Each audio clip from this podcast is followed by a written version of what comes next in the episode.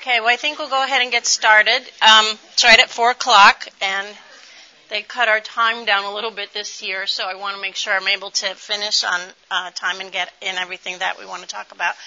My name is April Perry, and I'm a nurse practitioner. I work at, I'm on the faculty at Duke University School of Medicine, and also I'm the clinical educator for Duke Home Care and Hospice. I also uh, founded a um, nonprofit called Luke's Mission that promotes public health initiatives in Haiti and I've been working there for the last 10 years. Um, I regularly lead medical mission trips from our church and other places to Haiti for the last eight years and have been heavily involved in promoting um, public health in rural and urban slum areas um, in Haiti. So I'm really familiar with Haiti. Uh, I'm actually here with one of my good friends who's a Haitian physician um, that we have sponsored through medical school. And uh, I'm really happy to be at the conference again. I've been here for the last five years and I've been able to speak for the last four years. So it's just a great honor and privilege for me to be able to talk to you, especially on the topic today, near and dear to my heart. Um, I was able to, because of my knowledge of the culture and language of Haiti, um, several um, disaster relief groups uh, contacted me to go down immediately after the earthquake, which was really good for me. It was therapeutic for me, um, as well as I was felt like I was able to do something that was valid and worthwhile for the people that I've really come to love in Haiti. So today I'm going to talk to you about an overview of what that experience was like for about the first two thirds of the time, and then the last third I'm going to talk to you about what um, the problems you encounter in disaster relief, especially in uh, third world country. I did do some disaster relief following Katrina, and that was a very different picture, um, as you can imagine. Even the how horrible it was here in the United States for us, and it wasn't really our, a stellar time for us. Um, it was far better than anything we experienced in Haiti. So I'm going to go over uh, the you know the good things and the difficult things and the things that if you ever do da- disaster relief in healthcare that you need to really pay attention to because it's um, there's a lot of things that are impacting you at one time, and you need to really be aware of um, the problems that you can encounter so that hopefully you can get through them safely. Um, I always start my talks off. I've done a good deal of talking about this because, um, but we had four friends who died in the earthquake, and I really want to memorialize Bazi Souffrant, who was a very good friend. Um, he died when his school collapsed, and 23 other people um, in his school died immediately. Um, it wasn't a pretty scene. His um, pastor hardly was able to recognize his body, and um, he had been translating for us for the last eight years, and I was just devastated uh, when I found out that he died. But I was um, very sure that with the number of people that were affected by the earthquake, that we were going to encounter people that we knew that had died, and um, Bazi was one of them. This is baby Jude. He was 18 months old. I had just met him six weeks before the earthquake. Um, when we were traveling to Haiti, I was there um, in late November before the earthquake in January um, 12th.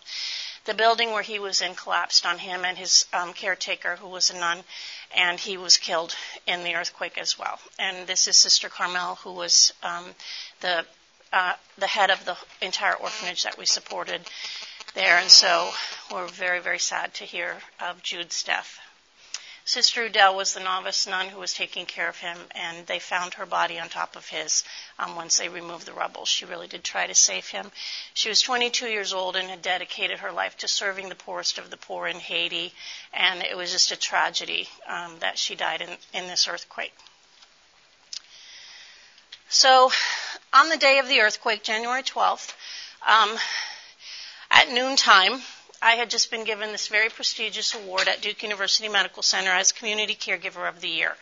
It's a great honor, and I was, um, and it came with it a $5,000 award for our organization, and I was just shocked. I didn't know that. I knew I had been nominated, and I had attended the um, reception, but and they didn't announce the winner until the reception. I was just really shocked, but anyway, I was so grateful, and we were celebrating, and it was just a wonderful thing, and we thought this would really help promote our mission to people in the community and what we were doing in Haiti.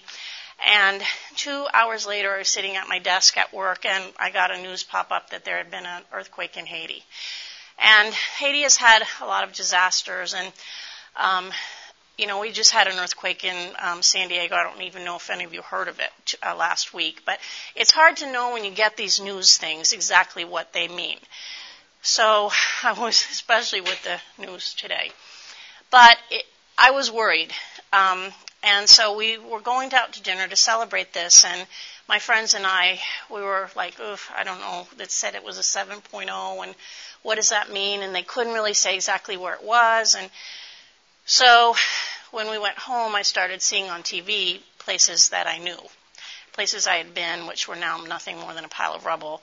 And I knew at that point that this was really going to be terrible. And as time went by, over the next few days, it became much more anxiety producing knowing that there were many, many people hurt and dead, seeing entire buildings collapsed, um, hearing what people had were talking about, seeing the pictures on the news, and we were not able, of course, to get hold of anyone because the entire cell service was down for four days after the earthquake. There was no internet. Um, so over time, we did find out, um, you know, that some people had died, how things were. But I want to give you a little bit of context of how what what the healthcare system is like in Haiti and in what context this horrible, worst disaster in modern history occurred. There are less than a thousand doctors in the whole country of Haiti uh, uh, to cover 8 million people. Um, at my hospital alone, Duke University Medical Center, we have over 1,800 doctors. And there are only less than a thousand, somewhere between six and 800 in the entire country of Haiti. They really have no diagnostic equipment. You may find an occasional x-ray machine. Um, I'm always weary of, leery of them because there's no technologists, there's no um, people who really know how to measure how much x-ray you're actually getting. Um, in places where we have sent people, um, the collimator was broken. They didn't, they couldn't, you know, narrow the field down, and so it's a lot of problems with lack of diagnostics. Certainly, there's nothing like MRIs or CT scanners. You are lucky if you have a lab that can run some basic lab tests for you and ultrasound.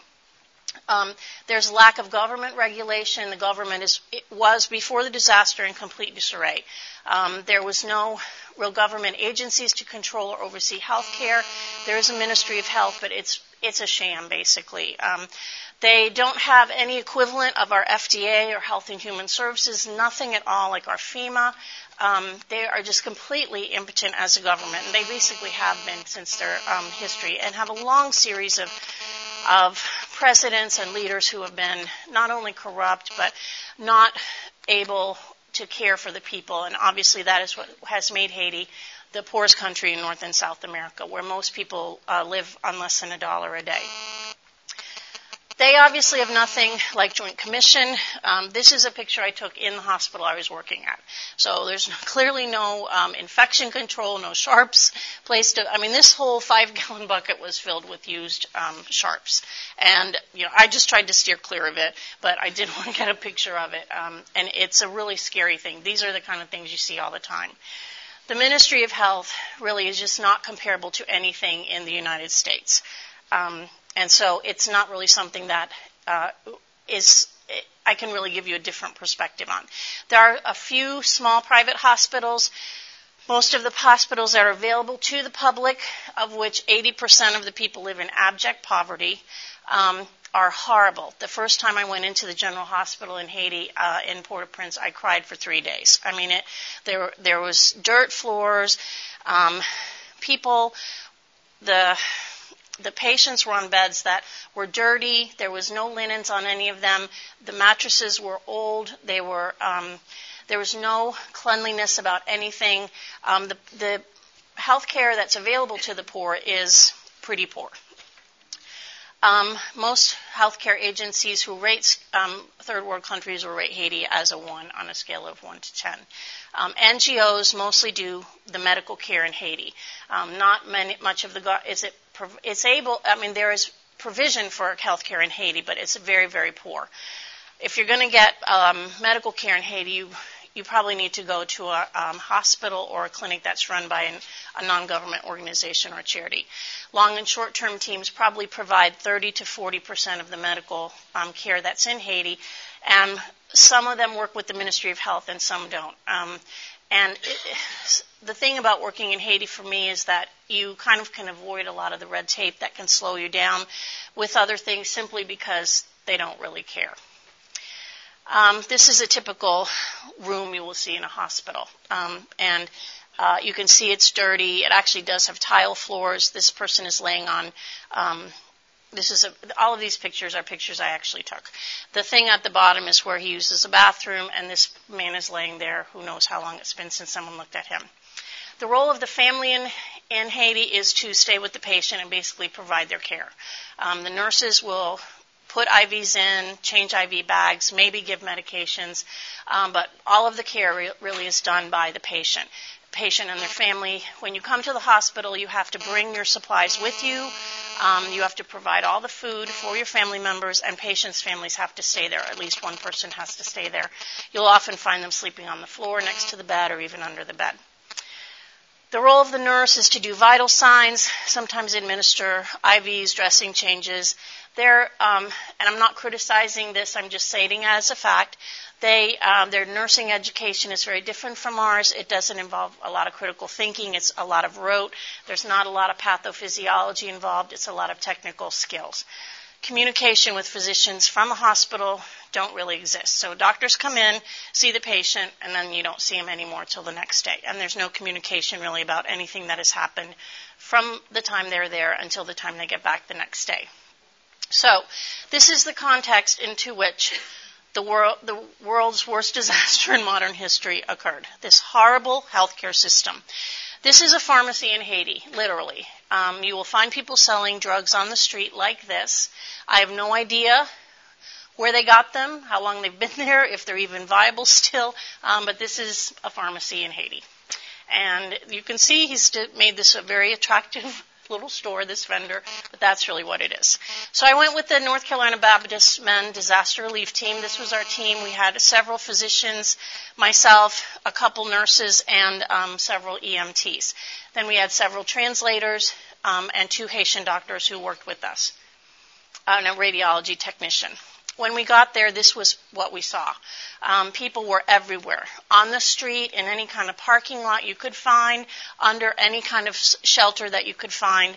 Um, they estimated that several hundred thousand people were injured in a, a um, in a area much smaller than Louisville, um, and with real, virtually no way to take care of them. So all of these little pocket areas of care um, you know, popped up. People were being taken care of in parking lots. Um, many people obviously had things like crush injuries. They needed surgery or amputations. Um, lots of bleeding, um, hemorrhaging. Many people needed blood and were unable to get it. But this is what you saw patients in every available space that you could find on the street. This was not even at the hospital yet. These are some people who were sort of in a transition. They were coming, getting, um, you know, their wounds bandaged, and if they didn't need to stay, then we really had to send them out and have them come back. As you can see, these people are in a parking lot. They've got IV poles hung on the parking sign. That woman has just had her leg amputated. And these are all real. This is not. Um, this little boy had had uh, a lot of um, skin abrasions, and fortunately was okay though. So I worked at two hospitals, Petionville Community Hospital, which is a small hospital in Haiti I had never been to before. It holds about 40 people on a good day. Um, and when we pulled up, this is what I saw. It was really a tent city hospital. And I was the only person on my team who had been to Haiti before and had any familiarity with it at all. Um, and this shocked me. And I was, I really was shocked to see this kind of thing when we pulled up. Um, we saw lots of collapsed buildings and lots of damage on the way there, but this was really, really difficult to see. Um, people, these people actually have a tent that they are inside, but you can see there's like seven or eight people in there. They are laying on cardboard or anything that they can really find to lay on. Many of them are um, seriously injured. They have fractures that they have stabilized their fracture. And now they're just waiting for operating rooms to open up. This woman was outside. This is a typical bed you would find in a hospital in Haiti. She uh, was waiting to have her leg operated on. She had a um, serious fracture. Another woman, we did have access to the people before us. We got there six days after the earthquake. We had sent a team ahead of time to do some scouting um, to f- make sure that uh, we went with specific tasks in mind and weren't just part of the problem instead of part of the solution. So there had there were some people. Samaritan's Purse was on the ground within 24 hours, and they had some medical people there very quickly. And so there were some people who were starting to operate on people within uh, 48 hours. The, they did actually have some uh, external fixators that they brought with them, and, which was a great thing to do, but they ran out very, very quickly. As you can see, there's lots of bloody drainage on the places where people are laying. Um, it's not really a great place as far as infection control goes. I was walking into the hospital one day, and this woman called April, April, and I thought, surely that's not. Anyway, I turned around. This was a woman I actually knew. Um, she was a cook at the guest house that we stay at um, in this small village, and her. This is her husband. He had broken his um, arm, his leg, and had dislocated his other shoulder and he had had it operated on and or it was casted up and he was waiting for them to operate on him but they were staying outside in this sort of tent shelter on the grounds there um, waiting for surgery to occur um, more people this woman was actually right near the door of the hospital she had a serious infection in her leg that had been amputated and so um, we kept her near the door so that you could sort of keep an eye on her. But the hospital was made for about 40 people, and at um, about the, the middle of the time we were there, there was over 500 patients there on the campus. Um, probably 300 of them were outside, but the rest of them were inside on every available space that you could find, in every available cubbyhole that you could find. And so often we would go in um, split our teams up. Some would stay in the hospital, the rest would do rounds on the people outside. And so that was really, um, she was someone we were kind of keeping an eye on. So in Haiti, the hospitals are um, usually based in a square with a courtyard in the middle. Everything is open air because there's no air conditioning and rarely is there electricity. Um, so we were had this big open square courtyard, and the EMTs had gone ahead and set the system up of how we would be working. So we had four zones in this courtyard, and our job as um, our team was to do triage and get people to an area of treatment um, as quickly as possible. By the time we got there, there were multiple surgical teams on the ground. Uh, mostly when you have trauma, you're going to need surgical um, teams in place. So we had two operating rooms in this hospital that were running 24 hours a day, and we had four teams that were um, supplying them, and they were two American teams and two foreign teams in this hospital. Um, one was from Sweden, and the other one was from um, another European country. I can't remember. So um, we were triaging people, getting them stabilized, and getting them placed in areas where they needed to go to await whatever kind of um, treatment they needed. So the the, treat, the system that the uh, EMT set up for us was we had zones, four zones, and I was in charge of one zone. Did the the triage diagnostic workup. We did have an X-ray machine at the hospital, but it wasn't always working. So we could get uh, X-rays um, to see if there were fractures. That was the main thing that we needed it for and um, we and we were able to get that most of the time, at least able enough to see if there was a fracture or not.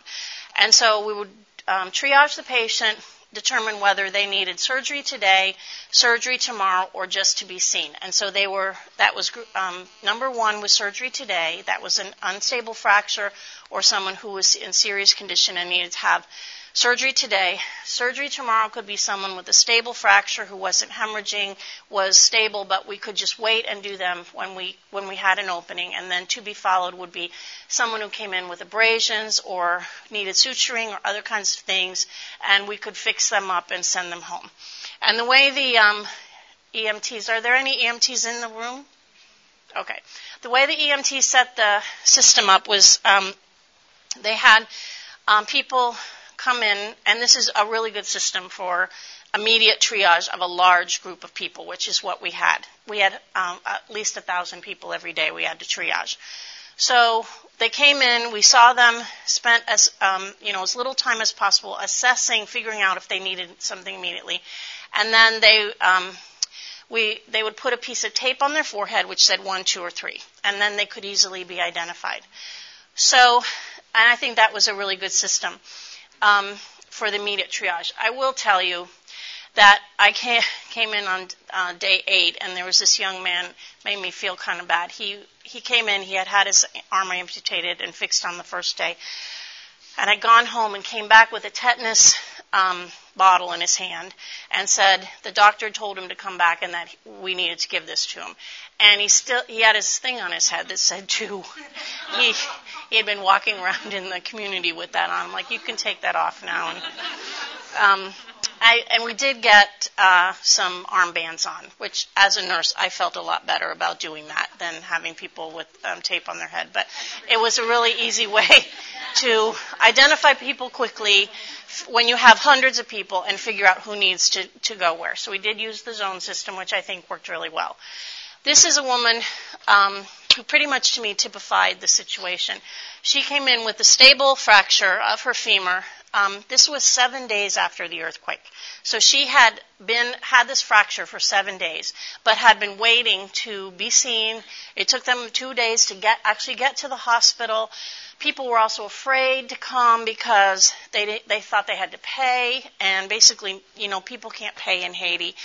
Um, so she came in. She was one of the first ladies I saw on that day. She had a stable fracture, but it needed to be operated on. Um, and so we put her in a place in this um, courtyard where she could stay. And this is how we hung the IV. And to me, this really typifies what disaster relief is about. You make do with what you have. We did not have IV poles, but we had a tree branch. And so we hung the IV on a tree branch. We were very fortunate we had IVs, um, which if you've heard anything about, you know, the problems in Haiti right now, lack of IV solutions is causing, you know, huge problems with this cholera epidemic. So, um, this was also something I wanted to show you when you have to talk about uh, allocation of limited resources. Um, this was a man who had a spinal cord fracture, and we saw way too many of those. Um, and in Haiti, on a good day, there's not really any way to treat a spinal cord fracture. Um, so he was a man in his 60s. He was basically paralyzed from the chest down, and what they had done was just decided to do palliative care on him.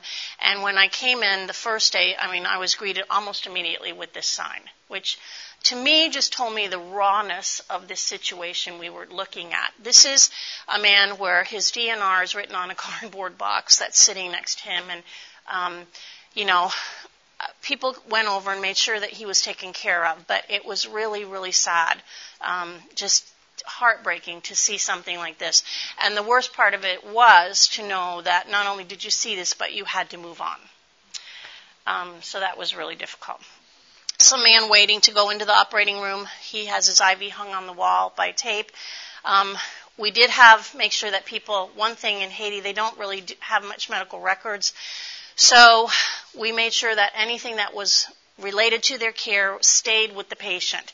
And they were really good about making sure they kept their stuff. Um, so his x-ray is with him and his paperwork is with him. And so people just um, make sure that the problem is um, passing off or handing off information to people, and it's really difficult when you have people speaking four different languages in um, you know one air, one hospital area. So having access to what their problem is is really really important. The supply chain. This is the depot. Now, um, initially, I know there was a lot of uh, um, issues in the news and stuff about things not getting to Haiti. Um, and I will tell you that the reason we didn't go down earlier was be- we had a a C-130 cargo plane ready to go with the team and a whole bunch of supplies because they were backed up for about 10 days getting people in and out of the airport. We had tons of supplies. We had many, many supplies, pretty much everything we needed um, as far as what you would need for basic third world medical care. Um, we ran out of external fixators, but you can still set a fracture. They did it long before external fixators were made. Um, and it certainly makes it better if you have them, but if you don't, we still could do it. We had a lot of medicines, we had a lot of supplies, we had a lot of bandages. Um, the problem was it was a big mess. Um, it was all dumped in this room, about the size of this room. There were some wonderful community people there from from from Haiti who came just to try to organize things to get us things we needed. So when we needed something, we would go to that window up there and ask them, um, you know, I need this or I need that, and um, and they would try very hard to find it. But this was about 10 days after, and it was still very, very disorganized. So your supply chain is very, very important, and we'll talk about that in a few minutes. This was a room that was designed for about six people. We had about 20 people in it. There, um, this is me rounding with my translator one day really we just came around, saw the people, tried to make room for more if we could. Anybody who want who could go home, who didn't need to be there, we wanted to try to send home. The problem was people didn't want to go home. Um, they were afraid now. Many people, even today, 10 months later, are not sleeping in their homes. They're sleeping in tents outside on the front of their homes because they're still afraid of something crashing in on them. Um, many people had nowhere to go. And so getting them out of the hospital was difficult. This is a typical degloving injury. We saw many injuries like this where people had been pulled out from rubble. Um, you, this this would heal without a skin graft. Um, these kind of things healed long before we did skin graft, but it takes a good deal of care and maintenance of it. Um, and we did have a plastic surgeon down there for four days when I was there who actually had a dermatome um, machine with him and could do some grafting. So anybody that needed grafting, we kept him busy for almost the um, you know the whole time he was there. This was another injury of a little girl I took care of who had her foot crushed, um, and she did end up getting a, a really nice skin graft before I left. She also had a fractured ankle.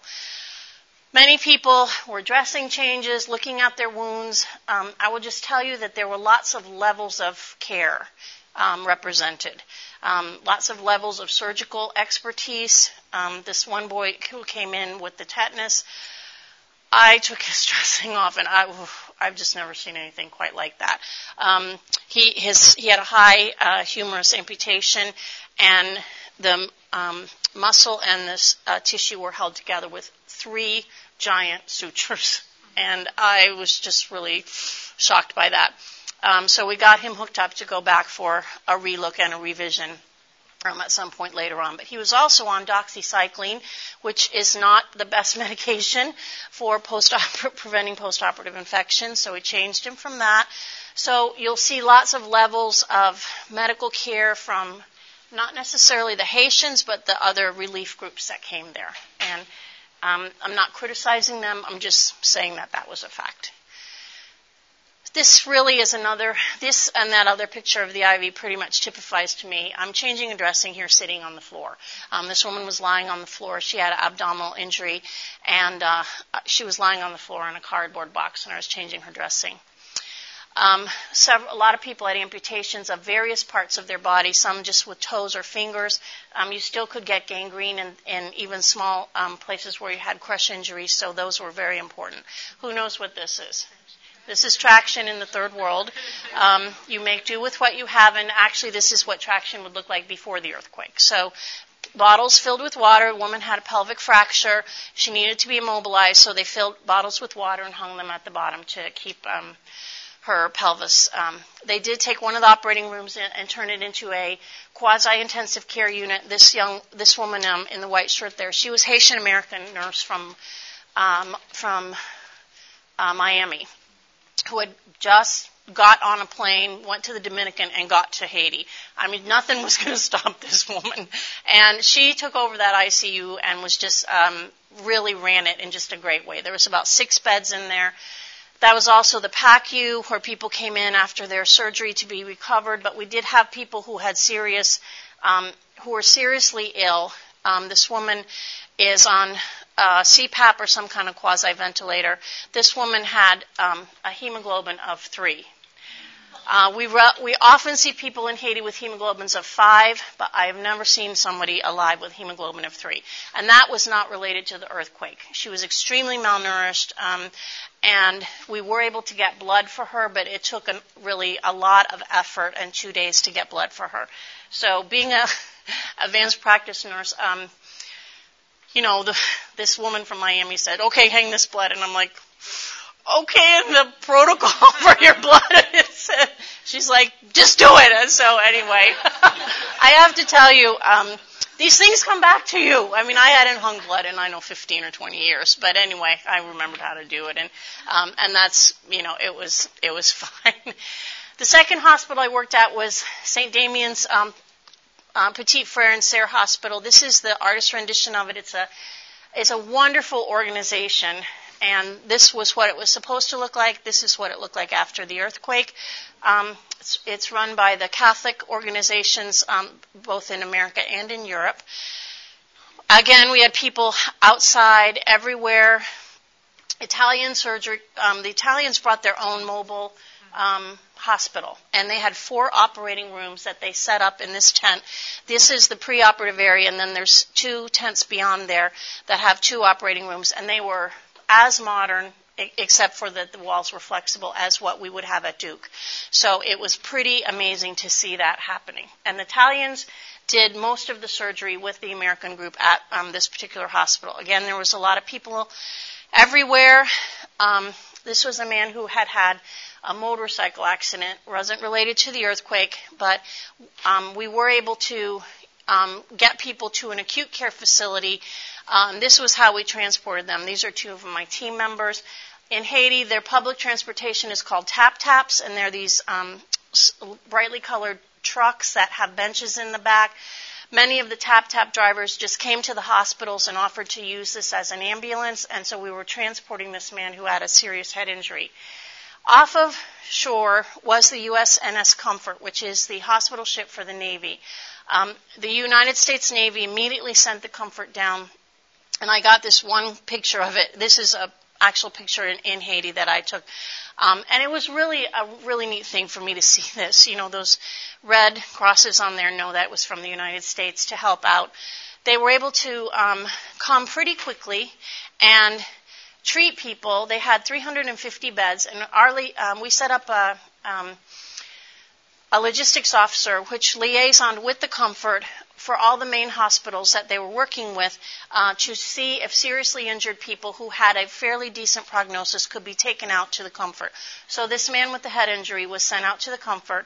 Um, they had very strict criteria on how who we could ship out, and two of our people on our team were in charge of evaluating people um, daily to see if there were people who might be able to go out there. So let me just tell you a few um, cases. This is Jude Lee. He was two years old. He had, a, as you can see, a very high above the knee amputation of his right leg. This is his mom taking care of him in the hospital. And again, this was a pretty nice. It's only five years old, this hospital, and it was very clean. And I, um, this was the first time I had ever been in this particular hospital.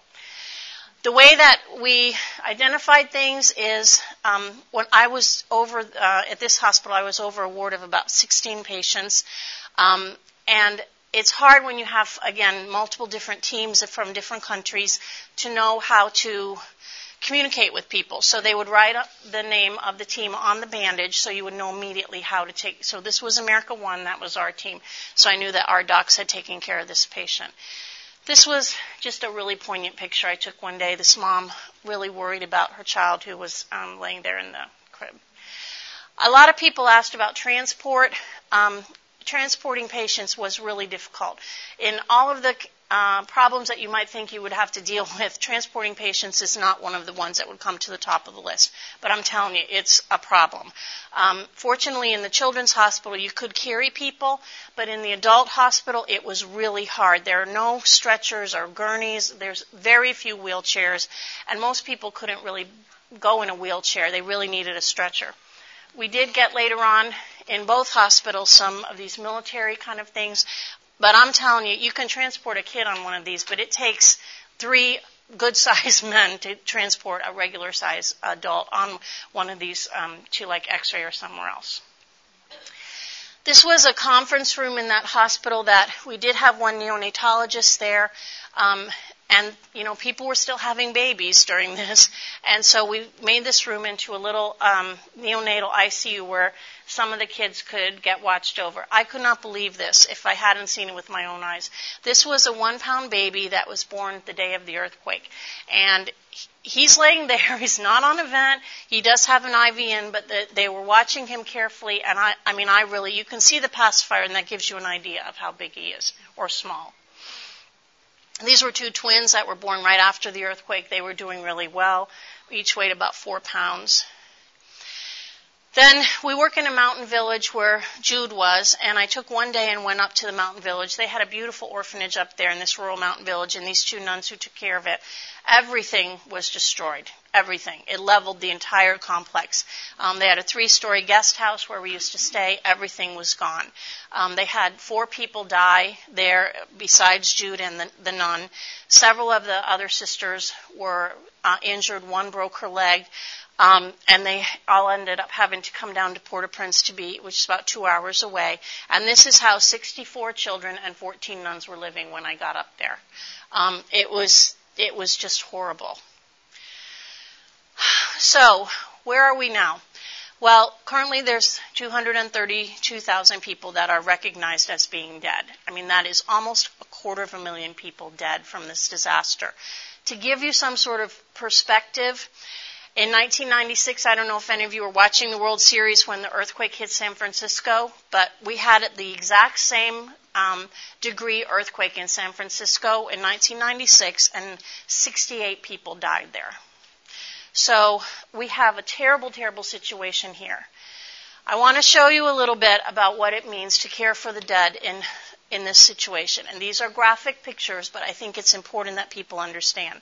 When you have a quarter of a million bodies to um, dispose of, it makes it very difficult to do it in a way.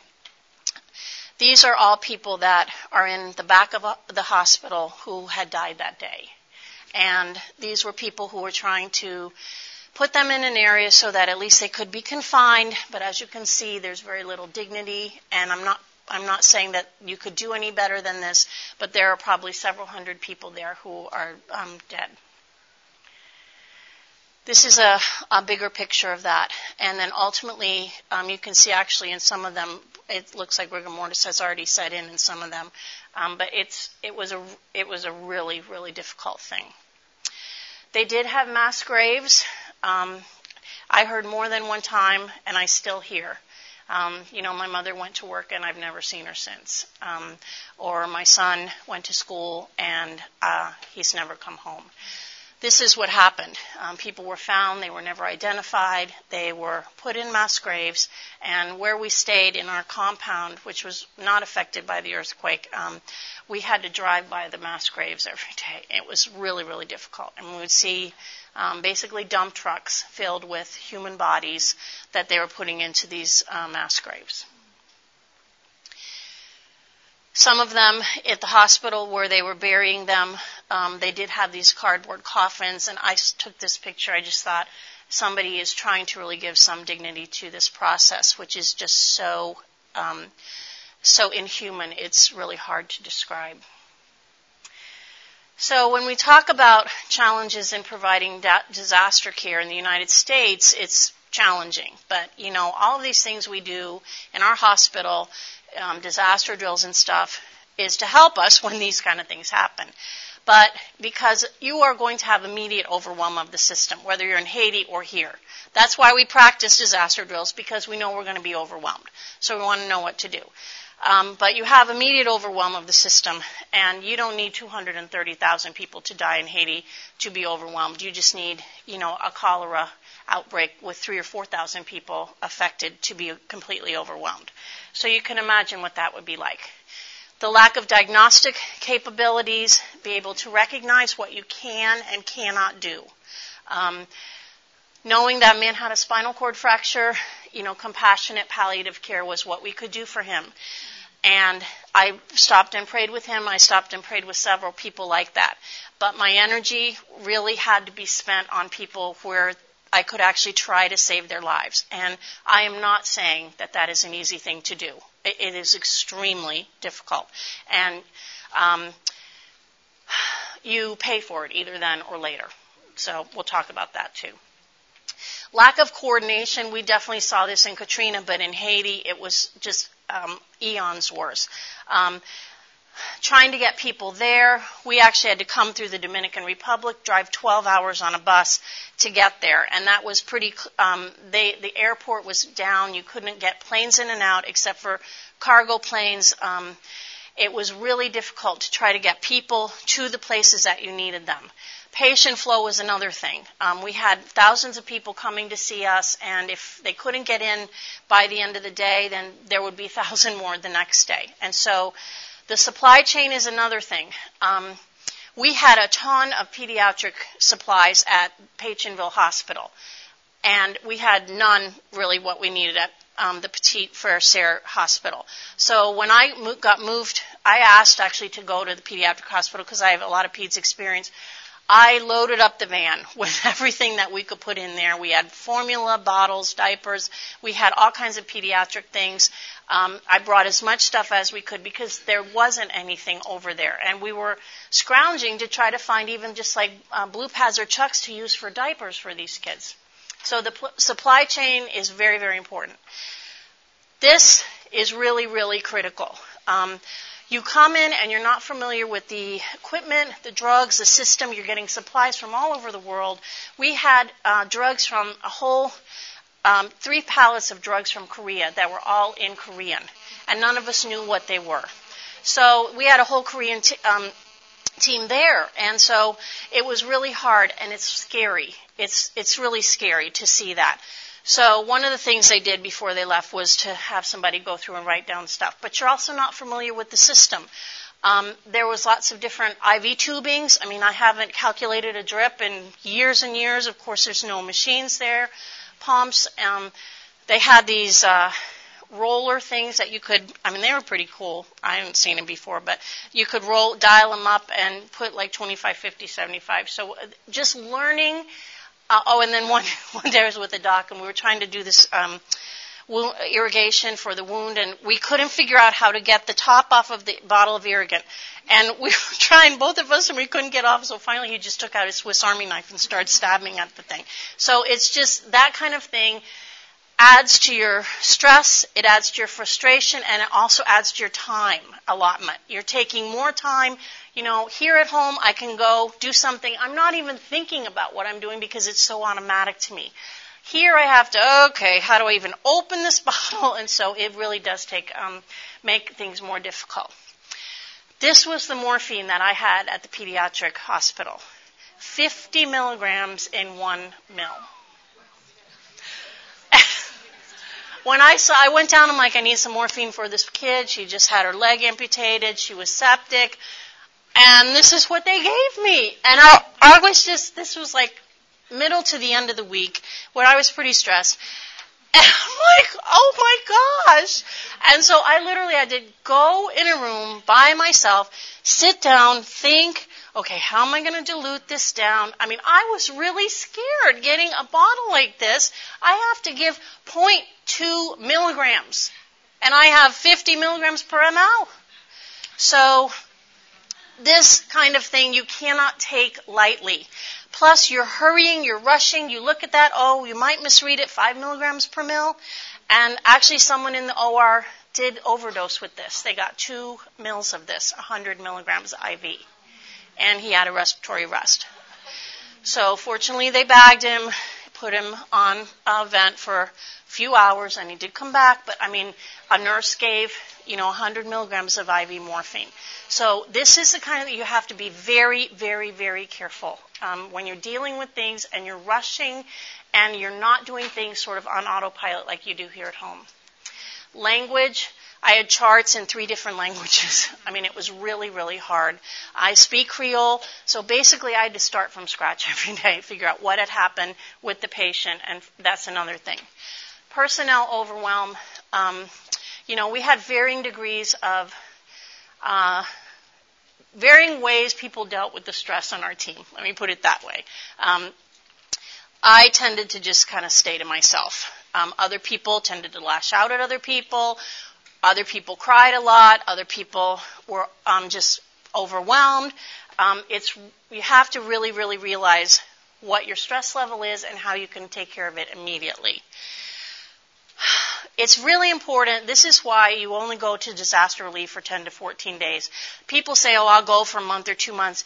You physically and emotionally cannot tolerate that level of stress and still function at the level that you need to with that degree of um, stress on you. So for first responders, it's really important. Get them in there, let them do what they need to do, but get them out. Um, because mistakes are going to start to be happening, and if not, uh, people are going to have emotional responses to the stress. You can't see dump trucks full of dead bodies and not have some sort of reaction, or you wouldn't be in this room. And so you need to make sure that you take care of yourself. This is really important, and I will not um, minimize it.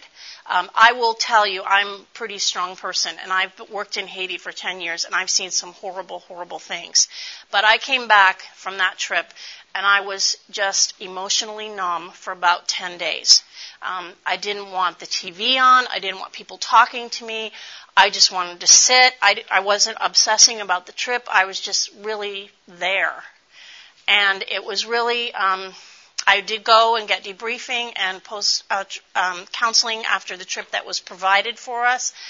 And I didn't, I'm, I'm somebody who's pretty emotional and I cry pretty easily, but I didn't cry at this. I mean, I, I really was just emotionally numb because what I had to do was do what I had to do. And um, your psyche will take care of itself if you have a good, strong psyche. Um, but there will come a time when it needs to be taken care of. And somebody told me, I kept saying, you know, I'm kind of worried I'm not crying here. I'm a crier, and why am I not crying? Um, and my friend, she was so great. She said, it's sort of like a computer. She said, everything's stored on your hard drive. It's just not ready to print yet. And so I thought, that's a really good point. Um, so I want to just tell you that I'm not ashamed to say um, you know, I needed to talk to people about these were horrible things I saw. They were horrible, horrible things. They should never happen in this world, but they did.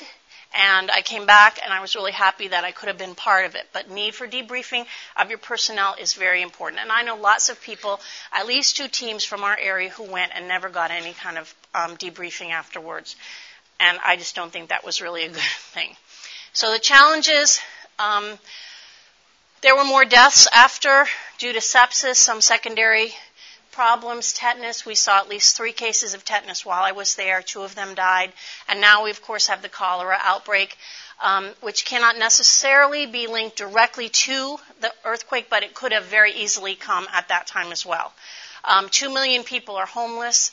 There are about 1.5 million people in Port-au-Prince living in tent cities. Um, obviously, you're aware of this concern about Hurricane Tomas and, and all of the things that could have happened with that.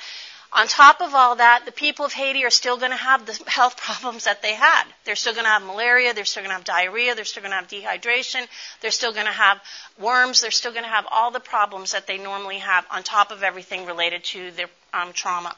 And then, of course, disposal of the dead is a really um, serious thing to think about. The other thing is they anticipated about 15 to 20,000 orphans as a result of the earthquake and what's going to happen to those children. I'm sure all of you heard about the people who were, um, you know, attempting to move children to another part of, this, of the country and out of the country related to that. And then one thing we encountered was people started to be afraid of anesthesia. Um, they saw people going in and to the operating room and coming out without a leg or without an arm and so they didn't really want to be put to sleep because they were afraid of what would happen to them. Um, informed consent doesn't exist in Haiti. We tried to tell people what it was, but um, I mean, we always tell people what we're going to do anyway, and if they don't want it done, we won't do it. But it does. It's not a concept that you can really carry out in that healthcare system. So I actually helped prep the Duke team that was getting ready to go down, and they were asking questions like that, and it was hard for me to say. Um, you know, first of all, 70% of the people can't read or write. So they're not going to be able to read your informed consent. It's in English. You really are just going to have to tell them, let them know what it is. And if they don't want to do it, then that's fine. But it's not the same concept that you would have here. So those are different kinds of things. And then obviously they had about um, 30,000 amputations as a result of the earthquake. There is a cultural stigmatization to that as well as the socioeconomic implications. People have no legs or arms, they can't work. Um, they're already poor. If they can't have any sort of way of getting a job because they have no arm or leg, that's even going to make it worse for them. Revisions, we talked a little bit about this, but people are going to need revisions. Um, they're going to need prosthetics. There, some people might need um, plastic surgery or other things to prevent complications. General follow up. Um, there was lots of issues in the last seven or eight months about NGOs still providing health care. How is that going to work? And then debriefing briefing of the uh, Haitians as well as the American workers and the Haitians who are still having to deal with this kind of problem. So I want to just show you quickly um, one of the patients that I took care of. This is uh, Peterson Louis. He's 10 years old. We were told he lived in an orphanage. He had a um, below the knee amputation, and he had no parents with him there. And this was on my next to last day that I was there. And I found this one wheelchair in the hospital, and the day that I left, and was able to put him in it um, and take him out and around. And I just kept trying to. Th- I thought about him a lot. He was a really sweet um, boy, and uh, there's lots more I could tell you about him. But anyway, he was able to get up on a walker for the first, um, this was a um, PT who had come on another team. Anyway, I tried to find him when I went back, and that's a hard thing because there's no medical records, there's no addresses. It's just really hard. People move from place to place. He might have been in a tent city. But anyway, it was a miracle we did find him. And he did get a prosthetic. And they did send a ton of prosthetic teams down to Haiti, which was my biggest worry because there were no prosthetic teams. One place where you could get prosthetic, um, but simply not anything that you would need to handle 30,000 amputations. Anyway, we found him, we went to his house, he put this, his prosthetic on, and it's a little bit big so he can grow into it. And so I'm really happy at the response to the prosthetics. This was him and his mom, and I was just, she actually wasn't an orphan. His mom was looking for him and found him the day after I left. So it was really, really a neat, um, a neat uh, ending. This is Mick Lee. He lost both of, of his arms and was just the cutest little boy. Um, while we were there, we had an OT who um, did some things with uh, the stove and molded some a cup and a spoon, and within like uh, three or four hours, he was feeding himself and drinking with his feet. So it was really amazing. Um, now he will probably have difficulties as he grows older because having no arms is going to be a problem, even if he get, gets prosthetics. But it was really cool to learn um, how that is now. So I told you about one and a half million are displaced. They've survived the first rainy season, but this is what the 10 cities look like um, and it's terrible. Um, people are it, there's gushing rain in that. When the hurricane came it was just really awful. And i have some video of that but i just don't have time to show it to you. They are status post a cholera outbreak. Right now they have estimated 5000 people have um, had cholera and about 400 have died. And this is this is something that's going to be an ongoing problem. Haiti has not had cholera in over 100 years, and so where it came from, how it got there, is got to be determined. But their water system is generally contaminated, so it's um, it's going to be a serious problem. And I I just am not clear exactly how it's going to play itself out. There really is not a plan. People ask where is the money going. I couldn't tell you. I could tell you where our organization has spent the money. But there's all this money. There's no plan. The Haitian government has just made it really difficult. Um, there are some good things happening. Partners in Health, which is Paul Farmer's organization, is building a new um, hospital. Um, but as far as replacing, there are still one and a half million people living in the same shelters they were living in the day after the earthquake, and it's 10 months later. So I, it's just the general inadequacy of the Haitian government in able to get things through. So I really do feel like this is how many people feel there. Um, I have written a book um, called No Hands But Yours, and that comes from a poem by uh, St. Teresa of Avila, which says, God has no hands but yours to be the hands and feet of Christ to people. And um, it will be out uh, at the end of December, hopefully, for the anniversary of the first year after the earthquake.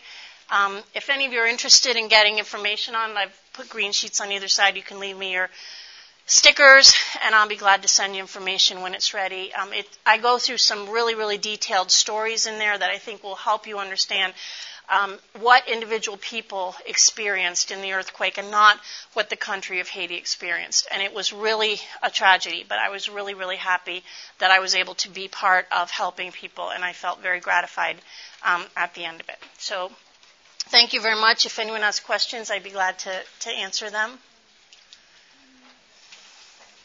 Yes. I have a question. I actually in Haiti about two weeks after the quake with the NGO. But I noticed that there was actually a revival starting to take place mm. in a lot of areas, and that was really exciting to see, you know, after what they've gone through. Is that still going on? I know they've gone through a lot of difficulties since. Yeah. Um, there was a national day of prayer, three days of prayer after, and that was promoted by the government, which was really a wonderful thing and helped support the evangelical Christians that are in Haiti. Um, and I do think that many people came to the Lord as a result of this, um, as it would be most anywhere. Um, I will tell you, though, the Christian church is alive and well in Haiti. Um, there are many, many Christian churches there, um, evangelicals that are promoting the gospel of Jesus Christ, and they really need our support. And I think something like this can is a way that people on the ground in Haiti, the Haitians, can use to help turn people to the Lord. So I really do think that that three day um, of prayer and fasting was really a wonderful thing that happened. The last estimate about a month ago was about 50,000 people come to Christ. Oh, cool. Great. Excellent. Mm-hmm. Okay, good question. I usually show pictures of that because um, people often ask that. We were staying in a camp called uh, Global Outreach Ministries. It was about 30 minutes from the city. It was not affected, and we had. It was a wonderful compound. Um, we had um, clean water. We had ice water. Actually, we had uh, dorms that had about 100 bunk, 50 bunk beds in each dorm, and we stayed in there. We were staying. Um, Baptist men and Samaritan's Purse were sharing that compound. So we, uh, they had food for us every day. They sent lunches with us, and that's another thing. You you must really take care of yourself. It does no good for you to like you know not eat or drink or keep yourself up because you're going to be of no good to other people if you don't take care of yourself. What I found myself doing was coming home, eating, and going immediately to bed. I mean, really, I just the emotional drain on um, just exhausted me. And so I just found myself doing that. We did have devotions in the morning and prayer time each day, but we had um, a, a nice place to stay that was clean. We had food and clean water, and that's really what you need to make sure that you're able to do what you need to do. Have you been involved in relief work in the past, or was this like the first time when you heard about this you No, I've been I've done relief work with um, Baptist Men before, and I also did some um, relief work with Katrina. Um, and I have done some work with Samaritan's Purse in the past, not disaster relief, but other relief. But they know that I've worked in Haiti before. You can register for any of these organizations to be on call for disaster relief with them. Um, Baptist Men called me first, and the, actually was funny. As I was arriving home from Baptist Men, I got a phone call on my cell phone from Samaritan's Purse saying, "Can you leave tomorrow?" I'm like, "No, I'm just coming back." but they have subsequently called me since then, and I have been back to Haiti five times since the earthquake to monitor our work and also do some other things. So you can register with relief organizations and get on their list. You have to be able to leave immediately. I mean, they called me on Monday and said at noon and said you're leaving at 10 a.m. tomorrow. So you have to be able to leave quickly and prepare quickly. Mm-hmm. Yes, we had a lot of um, the best way to get rehab supplies. We had I have a picture which showed a whole room full of walkers and crutches. That um, those supplies came down very very quickly, very early, and so they were available for people. Um, What what they didn't have was longer term rehab stuff like prosthetics, and they are getting that now. So there are a number of different agencies, Hanger Prosthetics, um, Helping Hands for Haiti was the organization, or that's it's helping something I can't remember. They were the one organization that did prosthetics in Haiti, but their their compound was completely destroyed in the earthquake. So uh, we did have a lot of walkers and crutches though immediately.